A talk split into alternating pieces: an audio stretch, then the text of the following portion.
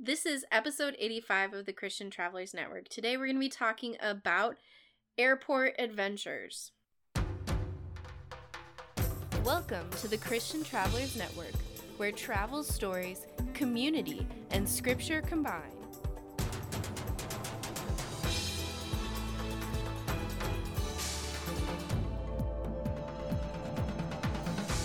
Hey Christian Travelers, what is up? I'm so excited to be talking to you about different types of travel, and the one for this week is flying.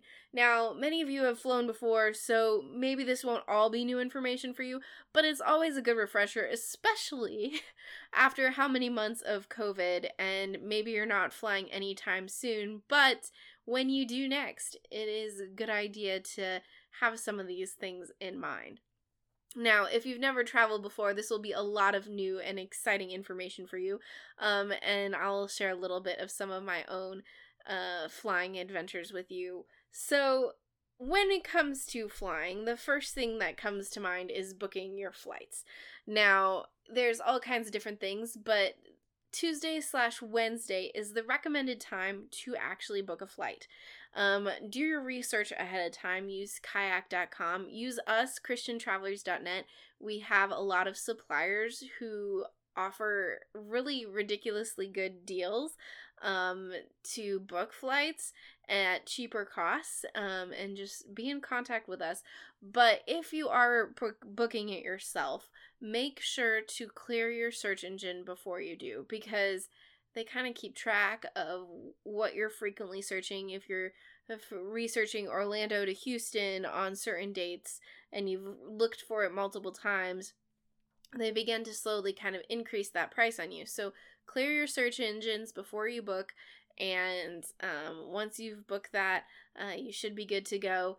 International flights, I recommend being six to eight months out is usually the cheapest prices that you're going to get.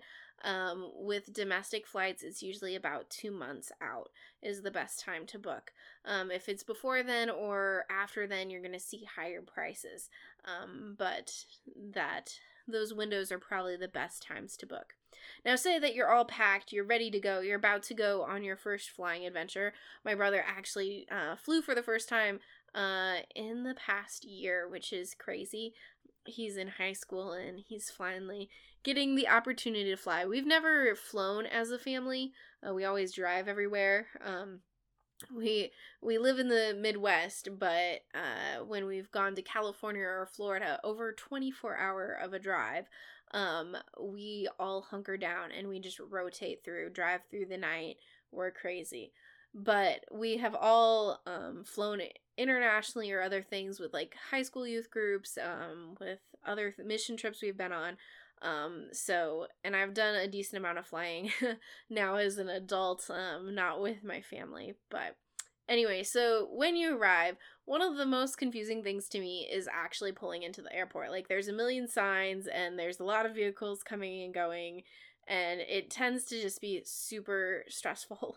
Um, so one of the first things you need to be looking for is the departure and arrival drop-off and pickup areas.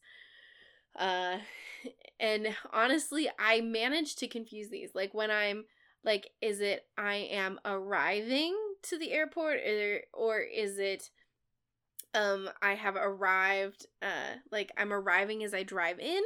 Or is it like I have arrived and I'm landing from my flight and now someone needs to come pick me up? Or is it I am departing right now as I drive in and I'm gonna leave on this flight? Or is it I'm departing as in I got back to the airport and am now getting in my car to go? Um, that is one of the most confusing things to me, honestly.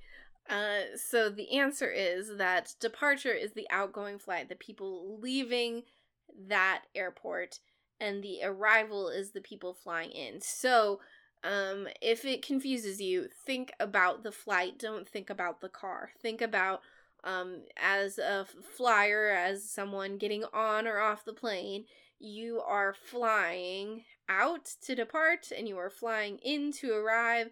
And so if someone's coming to pick you up, they need to go to arrival, not departure, um, because you as the flyer came in on the plane and you arrived. Um, I don't know why that confuses me, and maybe I just made it more difficult for you. But now you know, departure and arrival. Now, when you get there, the first thing that needs to happen is you need to check in and deal with luggage, if you do or don't.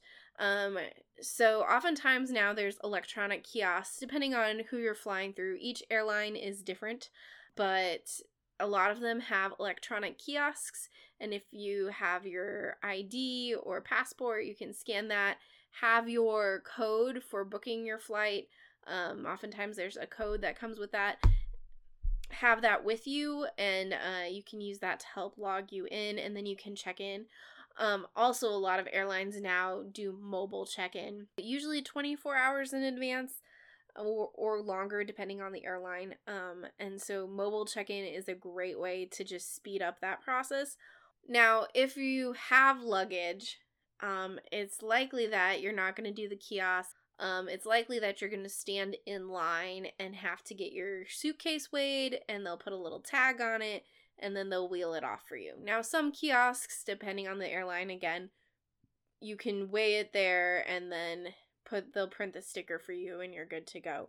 But if you have luggage, oftentimes you'll go to a person, and they'll check you in online, and then, or on their computers, and then they'll weigh your suitcase, put a little tag on it so it can be reunited with you, and then they'll send you on your way to your gate. A gate is inside of a terminal. All of this should be printed on your boarding pass, which is what they just gave you. Now, to help planes essentially figure out where to park so that they can get the right people on and off, they kind of give everything letters and numbers. And each airport is slightly different, so I can't tell you exactly what your experience will be like, but this is a good opportunity for you to look up um, any airports you're going through, their maps, um, look up them online, because you should know their terminals and their gates, just kind of the general format. It'll help reduce some of your stress. So you have your boarding pass. It says maybe you're in Terminal A, needing to go to gate sixteen. A terminal is a section of a building or possibly a separate building. Um, it's basically an area where a bunch of planes can come in. It's a think of it as like um, if each of your fingers was a different terminal, you could probably get, I don't know, five or six planes on each of them. So great, you made it to the terminal, but which plane do you need to get on? The gate number. So say you're going to gate sixteen, um, that tells you which exact spot is where your plane will be. So to get to your terminal and to your gate, uh, oftentimes there will be signs up above that say terminal A through G this way and terminal H through whatever this way. So pay attention, be attentive, um, and look for your terminal and head towards your terminal first. Now, if you're at a smaller airport and they don't have a bunch of terminals, in fact, oftentimes they just have one, um, then go for your gate number. Um, because it might be gate ten through twenty over here, but one through ten over here. And if you go one through ten, you're going to be scrambling to get back to your flight if you're in gate sixteen. So this is where, as you're wandering around, um, you are now going to approach T S A. This is where you have to take your shoes off. Any el- electronic devices need to come out of their bags. This is where any gels and liquids need to get separated. Um, some typical things. This is kind of how I personally approach it. Um, it's it's kind of hard because you have a lot of things in your hands. So first thing they're going to need from you is your I D or passport. Um, they're going to check that in your boarding pass. Make sure you are who you say you are. And then they're going to ask you to take off typically your shoes, belts, jackets, any um, metal objects on you. Go ahead and put those into a container. Um, if you have a computer, any large electronics, put those into a separate container. Any liquids and gels, uh, when you pack, make sure that they are no longer, no larger than three ounces. If you have more than three ounces in a container, um, you're going to have some troubles, and T S A will make you throw it away. So say you have a water bottle, you come in with it filled, um, they're going to ask you to throw that away. Now, you could take an empty water bottle through and fill it up on the other side. That's okay. But a filled liquid that is more than three ounces, shampoo, gels, conditioners, soaps, anything that you have, um, they will confiscate that. So it has to be three ounces or less. And you go ahead and you send that through. They're going to have you step onto a fun little scanner thing, depending on their method in the airport. Um, and they'll just make sure that you are safe. If they see anything flagged, don't worry about it. Um, just be honest and upfront with them. And they'll double check, make sure you're safe.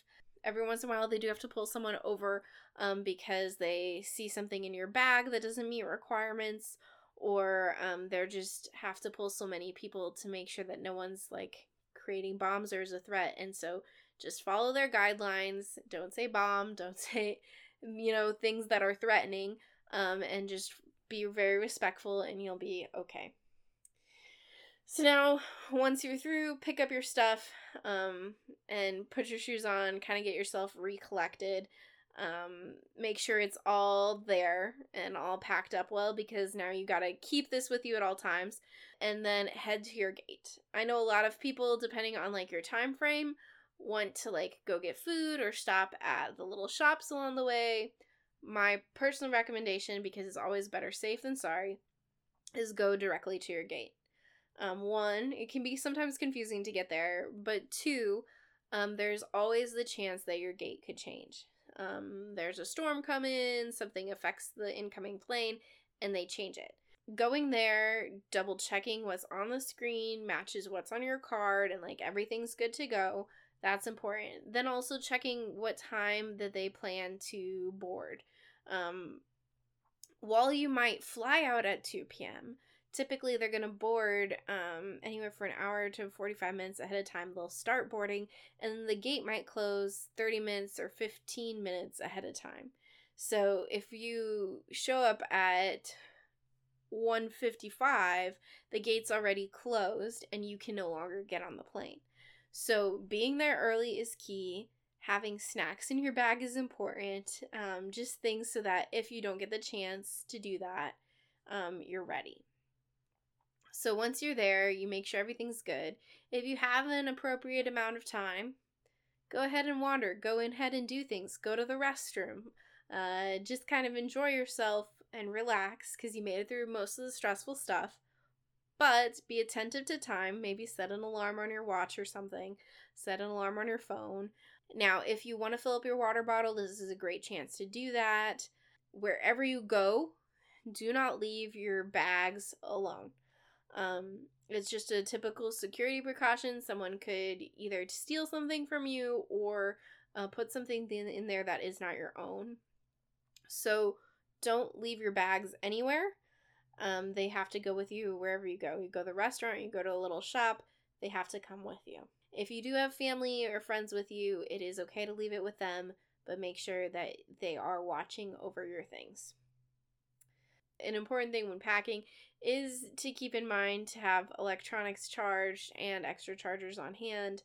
A lot more airports now have the option for you to charge uh, phones and things with a U S B outlet, but they're very well fought over, and especially with COVID restrictions and people being spread out, there's no guarantee you're going to have access to that, so just just do your best. Um, I do believe a lot of airports right now are requiring masks and other things. Just make sure you're checking ahead of time. Some even are requiring COVID testing. Just be sure that you are taking every precaution and doing your research ahead of time. So they call your boarding numbers, and so they're going to fill the airport um, kind of following the different sections. Anyone in first class, veterans, anyone with any kind of disabilities typically get boarded first. Um, and then they kind of work their way through economy. It's typically designed so that anyone on the outside rows come in first, and then they work their way inward, and they also kind of try and do it, fill it front to back. Um, so it's broken into different sections depending on the airline. Once you're inside, if you have carry-on items, Um, they'll typically tell you to store them overhead or under the seat in front of you. Um, and you have to be able to push it fully under the seat in front of you. Can't have it sticking out or in the way of your feet. Um, so do your best to obey all of those rules. Some things I really recommend that you pack in a carry-on, um, especially if you have luggage, like you're intending to stay for longer periods of time. Um, because there there have been cases when you're, you do get separated from your luggage. Um, like you land at an airport and somehow your luggage makes it to the next flight and it carries on without you to your destination, but you get delayed in that town due to a storm somehow and then you don't make it there. It's best, I'd say, to have at least one change of clothes in your suitcase. Something to sleep with, like a blanket to keep you warm, like a light throw blanket. And planes tend to get fairly cold. Some snacks, that's always a good thing to have. Again, make sure they follow T S A requirements. So like an apple or granola bar works, but if you're doing like a juicy pouch of applesauce that's over three ounces, I don't know that that would necessarily work.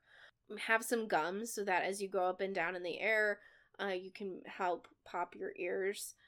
And then, of course, have something to entertain you. A book to read, some work to work on, a game to play, a movie to watch. Uh, some airlines do have those options on their flights. A lot of them use Boeing Go Internet um, to provide you with movies on the plane. But one of the worst things is that I think they typically expect you to download that app before you get onto the plane. And then once you're up in the air, you can't download it anymore. So then if it's not already on your phone, even though they might have free movies for you to watch, you can't really watch them.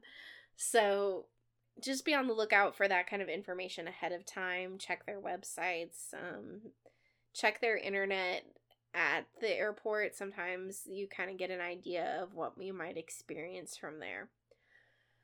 Um, yeah, so that's kind of the airport experience in a nutshell. If you travel internationally, uh, there's a good chance that you'll experience jet lag because jet lag is really just this experience of changing time zones and the effects it has on your body. You know, the two times a year where we either fall back or fall forward due to time change and your body's kind of off and you're like, well, I'm hungry, but it's not really supper yet, or I, I'm awake, but my alarm doesn't go off for an hour. Like that, those weird sensations, that's a mini version of jet lag. Jet lag, you know, you've traveled and you've maybe hopped five or six time zones. And so now suddenly you're kind of, you're much more off and you have to like readjust your body, and it can take a lot of time. If you're going halfway around the globe, I've traveled fourteen hours in a plane. And so I went to Australia, and it's like a totally opposite, um, it's a significant time change. So what I did personally was I tried to stay awake on the flight there, um, so that when I got there, I would be tired and then um, go to bed when we got there. Um, but the same thing can be said about like if you get there early. You could still totally just force yourself to stay up, you know, continue to stay up, go through your first day, you'll be a little groggy, but then you'll likely go to bed um, when you need to, and then your body will just kind of force that adjustment a little faster, and then you have to be, like, intuitive about it on the way back. But usually you're pretty exhausted from all your travel adventures, um, and so it might take you a little while um, to, like, totally change back. Um, for me, but if you have some jet lag tips, totally share those um, on our Facebook and Instagram. You can find links to that on our website, christian travelers dot net. Um, and I would love to hear your advice. How do you deal with jet lag? Um, so those are kind of my flying tips in a nut jar. Um, I have started sharing a weekly travel story with you, and so the one that comes to mind this this week is from a couple years ago. I was in college and flew to Portland, Oregon. Um, I was going to do a semester exchange between some colleges, and when I was there, I flew on Southwest, which Southwest is amazing. I absolutely love Southwest, especially like their luggage deals. You can like take two fifty pound bags for free. At least it was at the time. And it, it's just like some of the best deals in a sense that, I don't know, a lot of other airport airlines I don't think do as good with luggage. Like, there's so many hidden fees. Um, but anyway, I had two fifty-pound suitcases. I had loaded one up with clothes and one up with, like, literally all my living supplies. Like, it was just kind of, like, a mad jumble, and they were so heavy, and I'd stayed at home, and I'd, like, weighed them over and over again until I was absolutely certain, like, they're not gonna flag me for, like, being a half a pound over, because I can't, like, move it from one suitcase to the next. It's just the way it is.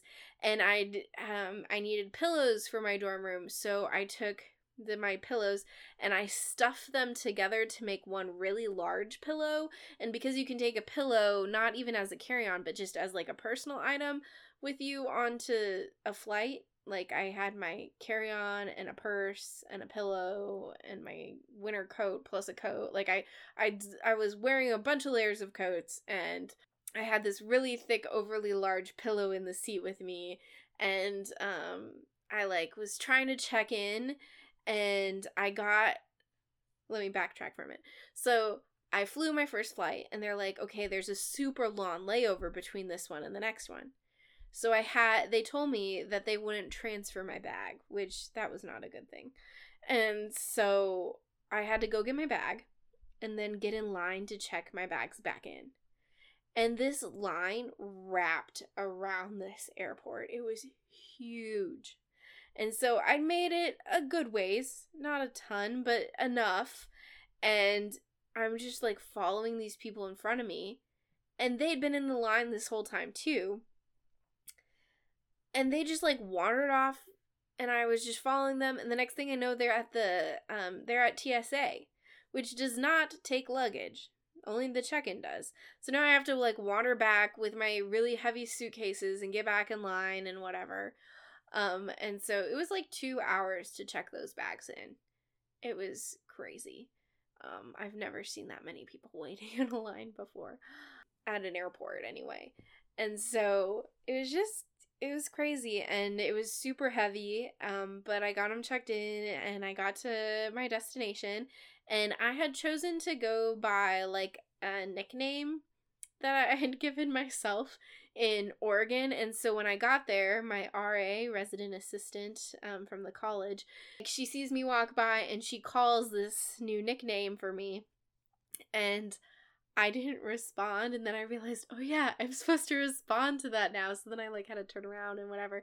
And I had never been to this college before. Um, I had never had any kind of experience there. I just wanted something new and challenging. Um, and I have always loved the story of the Oregon Trail, so I, like, wanted to see some of those things, um, and it was really, I really enjoyed Portland. I liked it a lot. Um, I think a lot of that was just, like, the Christian community I had on that campus. Like, it was just all these people from different denominations witnessing and loving, um, on a very atheist city. Uh, Portland is, like, the highest atheist city in the United States, so, um, that was just a way that I grew in my faith a lot. I I had to like own my faith in ways I never had before. So that's a little God travel story for you for this week. Um, if you enjoyed today's episode, please head over to google dot com and leave us a review. Um, we would really appreciate that. And the next time that you are looking to book your next flight or other travel adventure, um, whether it is with your youth group, with your family, or for yourself, um, or with a college group, or really anything, um, please look to us. I have some amazing suppliers and connections to get you some of those amazing discounted rates. And of course, we have our amazing uh, retreat kit that um, will help enhance your adventures further, so that you can in- include some of those amazing God moments into your travels, um, and make your adventures that much easier. Thank you guys so much for listening. Please share your flight adventures on our posts on Facebook and on Instagram, and uh, also check out other resources on our website, christian travelers dot net. Until next time, safe travels and God bless.